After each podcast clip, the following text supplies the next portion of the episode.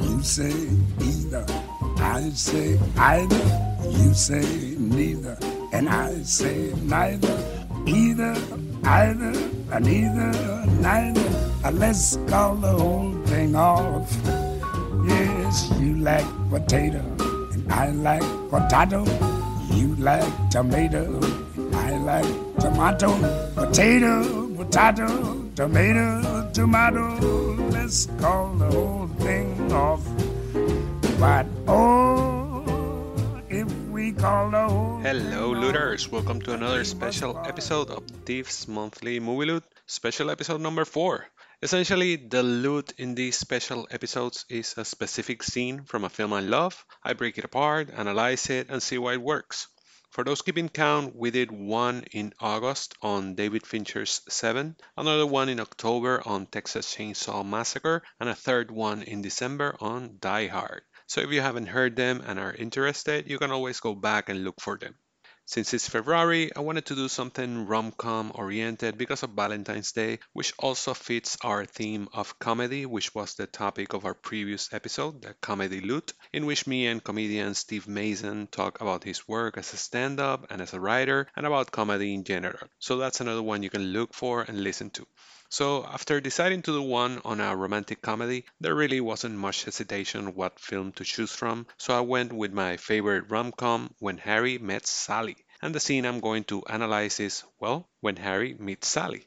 But first, let's start with a bit of perspective and background. I saw When Harry Met Sally a long, long time ago. Don't remember when, probably early 90s. But I fell in love with it as soon as I saw it. With rewatches and rewatches, it cemented its place as my favorite rom com. And rewatching it last night just confirmed that. I think it's an excellent portrayal of how relationships can grow and evolve, and it does so by being genuine, touching, and funny all at the same time. Now, like all my special episodes, this will be an in-depth discussion, so be warned, even though the scene I'm going to talk about occurs within the first 15 minutes, the film will be spoiled. If you haven't seen When Harry Met Sally, turn this off, see it now, and then come back, okay? I'll wait. As of now, it is streaming free on Showtime, DirecTV, and Fubo. So let's begin. Men and women can't be friends because no man can be friends with a woman that he finds attractive. He always wants to have sex with her. So you're saying that a man can be friends with a woman he finds unattractive? No, you pretty much want to nail him too. Grape? No, I don't like to eat between meals.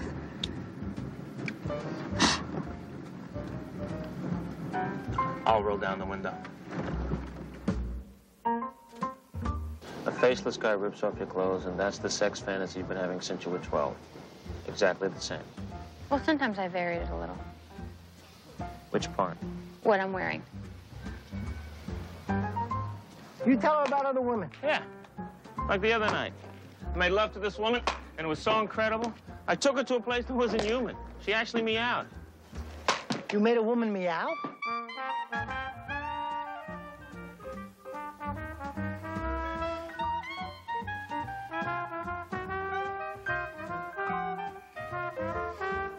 Comfortable? Sure. I need to talk. What happened? What's the matter? Harry came over last night. I went night over to Sally's last night. because I was upset that Joe was getting And married. one thing led to another. and before I knew it, we were kissing, to make and a long then story short, we did it. They did it. You're challenging, I'm difficult. I'm too structured. I'm completely closed off. but in a good way.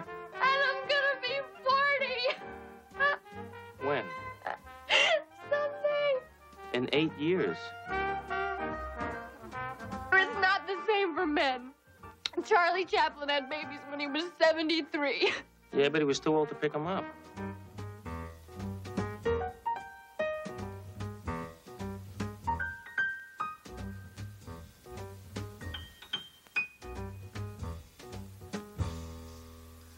So, just to set things up, When Harry Met Sally follows the relationship between the titular couple, played by Billy Crystal and Meg Ryan, over the course of roughly 10 years. Through those 10 years, they go from bickering carpoolers to inseparable confidants, from unfriendly to friendly, and eventually, well, something more. This is also framed by Harry and Sally's interaction with other couples, most notably their respective best friends, Jess and Marie, played by Bruno Kirby and Carrie Fisher. This was director Rob Reiner's fifth film after a string of hits with This is Spinal Tap, The Sure Thing, Stand By Me, and The Princess Bride, and a string which he would run into the 90s with Misery and A Few Good Men. The script is written by Nora Ephron and it's partly inspired by Reiner's own ventures into single life after his divorce from actress and fellow director Penny Marshall. The film received critical acclaim and is considered by many as one of the best romantic comedies ever. The film opens in 1977 as recent college graduates Harry and Sally share a drive from Chicago to New York City. Harry, who is dating Sally's best friend um, um, Amanda, Amanda Rice, um, Reese, doesn't know Sally but meets her as they start this drive, and their conversation as they get to know each other pretty much frames what happens during the whole film. One of the things that the film wants to emphasize through this conversation is how different Harry and Sally are, how contrasting their attitudes and general approach to life are, at least on the surface. She's too structured and uptight, he's too carefree and laid back, she's a jolly, unfettered, optimistic, he's a cynical, pessimistic that always reads the last page of a book first in case he dies before finishing it. And those differences are perfectly portrayed by Crystal and Ryan, who are phenomenal. Another thing that's highlighted subtly, but it is, is how threatened, or should I say challenged, Sally is by Harry's brazen attitude and questions during this scene. Despite feigning offense, she actually feels the need to prove herself to Harry. Well, there is the question of why she wants to be a journalist or who she has had sex with.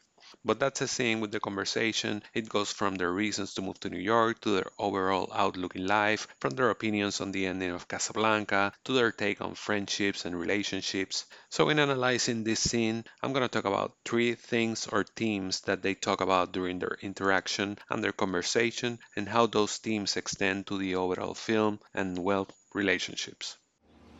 I have it all figured out. It's an 18 hour trip, which breaks down into six shifts of three hours each, or alternatively, we could break it down by mileage. There's a, there's a map on the uh, visor that I've marked to show the locations where we can change shifts.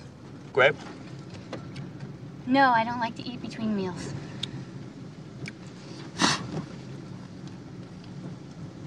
I'll roll down the window.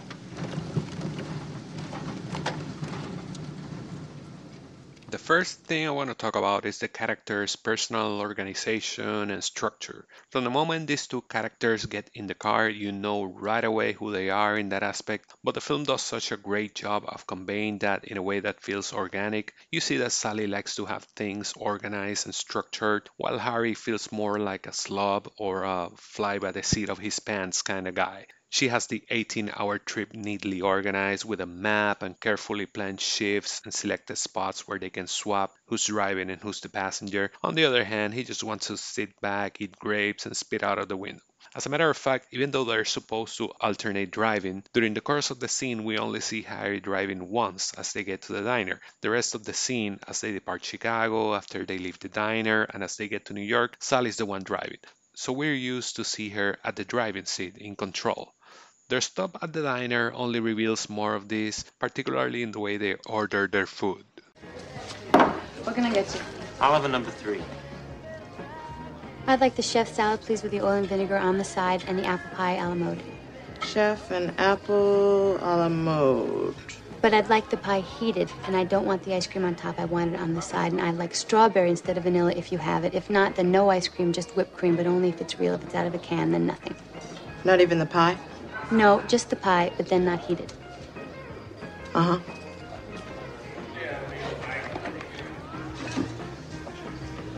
What? Nothing, nothing. There's a line that was in the script that didn't make it, but in it the waitress asks Harry what bread he wants his order, and he just replies, surprise me, which goes further into his general attitude.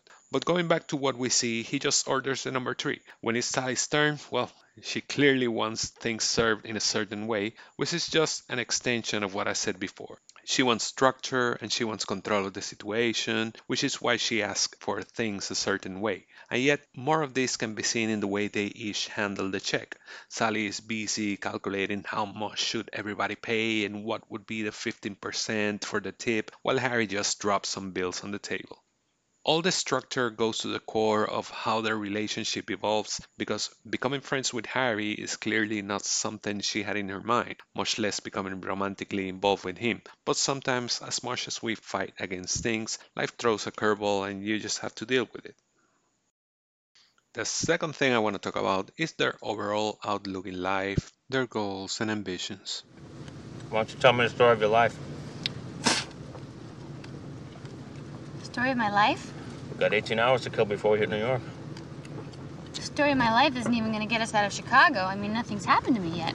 That's why I'm going to New York. So something happened to you? Yes. Like what? Like I'm going to journalism school to become a reporter. So you can write about things that happen to other people. That's one way to look at it. Suppose nothing happens to you. Suppose you lived there your whole life and nothing happens, you never meet anybody, you never become anything, and finally you die one of those New York deaths that nobody notices for two weeks until the smell drifts into the hallway.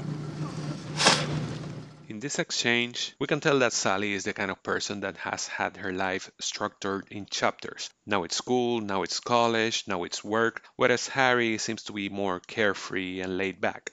There's yet another part that was on the script where Harry reveals he graduated from law school, but that he wasn't clear of what to do, that he just saw that as a starting point. The great thing is that even though it didn't make it into the film, you kind of get that vibe from him, and that's thanks to Crystal's great performance. The way he sits in that car, his delivery, his cadence is so relaxed and again laid back. As they are driving into the diner, we hear them talking about the ending of Casablanca, and their different thoughts on how that film ends also goes to show their general contrasting outlook in life. You're wrong. I'm not wrong. He, You're he, wa- wrong. he wants her to leave. That's why he puts her on the plane. I don't think she wants to stay. Of course she wants to stay. Wouldn't you rather be with Humphrey Bogart than the other guy? I don't want to spend the rest of my life in Casablanca married to a man who runs a bar. It probably sounds very snobbish to you, but I don't. You'd rather be in a passionless marriage And be the first lady of Czechoslovakia. than live with a man you've had the greatest sex of your life with just because he owns a bar and that is all he does. Yes. And so, with any woman in her right mind, women are very practical, even Ingrid Bergman, which is why she gets on the plane at the end of the movie. As most of you know, at the end of Casablanca, Ingrid Bergman leaves the tumultuous Casablanca and his long lost love, Humphrey Bogart, for the relative safety and security of Europe and his fiancé, Paul Henreid.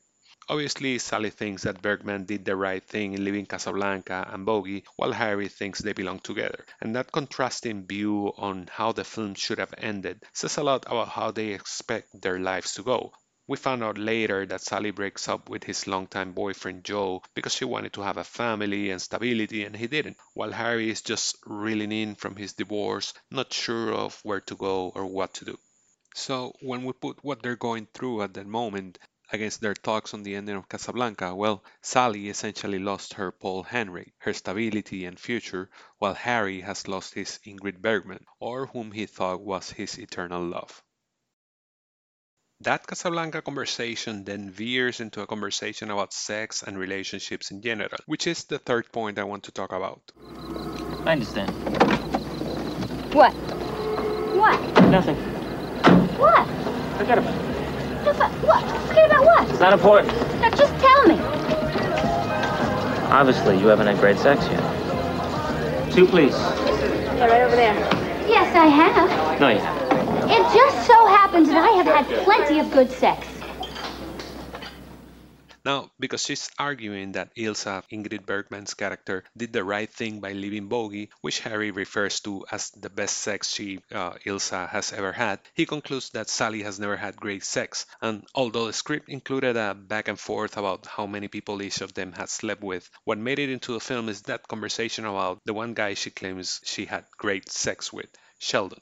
But you kind of get the idea. She's more reserved about her sex life, while he's more open about it, and shall we say, promiscuous maybe. And yet, that's another thing we see change as the film progresses, as we see both of them become more open and comfortable with each other about discussing their sex lives and their fantasies and whatnot. Or you can contrast that first diner conversation with what might be the most popular scene of the film, which happens to take place at another diner only 10 years later, and in this case, it is Sally who manages to humble Harry by faking an orgasm in front of everybody to prove a point about how little Harry knows about women. As they leave the diner, Harry compliments Sally on how attractive she is, which offends her because she sees it as a pass and he's dating her best friend. But that conversation unspools the big question that the film sorta hangs above them and the audience, which is can men and women be friends without sex getting in the way?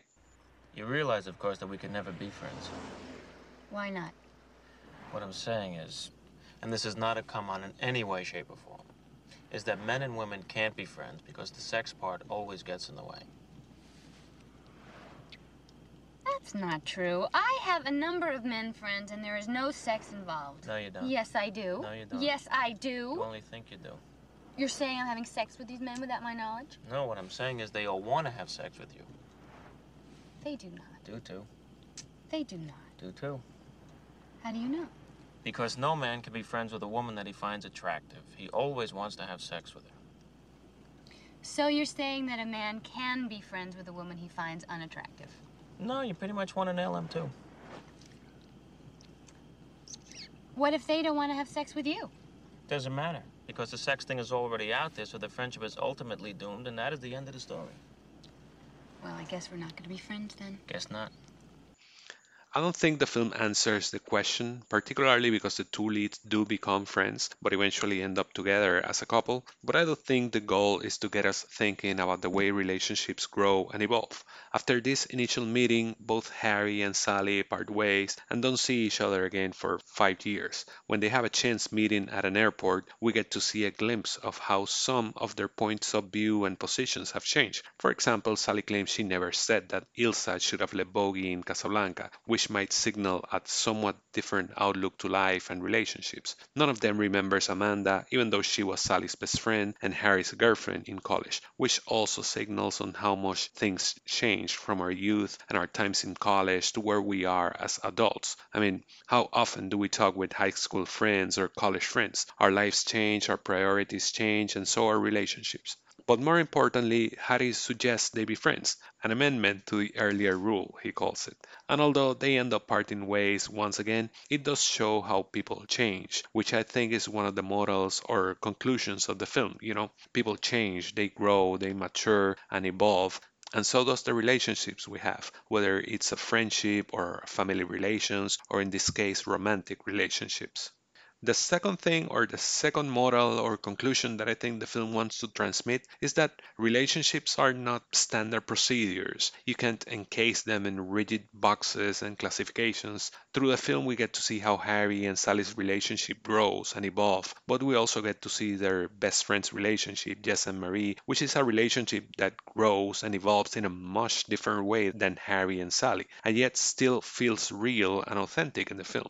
And the same can be said about all the interspersed interviews with older couples that Reiner peppers through the film, all of which were based in real interviews with real couples. But the thing is that you can't define your current relationship by the standards of society. You know, you must marry before this age and you must have kids before this age. Sally is frequently afraid of this because it goes to her structured nature. But then again, you shouldn't define your relationship by what society expects, or you can define your relationship by your past ones, like Sally with Joe or Harry with Helen. Or you can define it by your best friends or the ones we see on TV or whatever. Your relationship is yours, yours to develop, yours to grow, to let it flow and become what it wills and when it wills.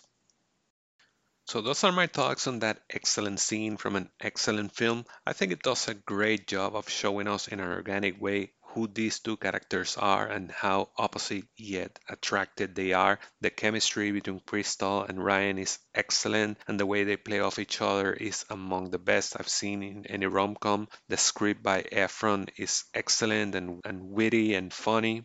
It's a great romantic comedy. And as such, the film is full of other great scenes and moments. I went and asked my friends on Twitter to let me know what is their favorite moment from the film, and this is what I got.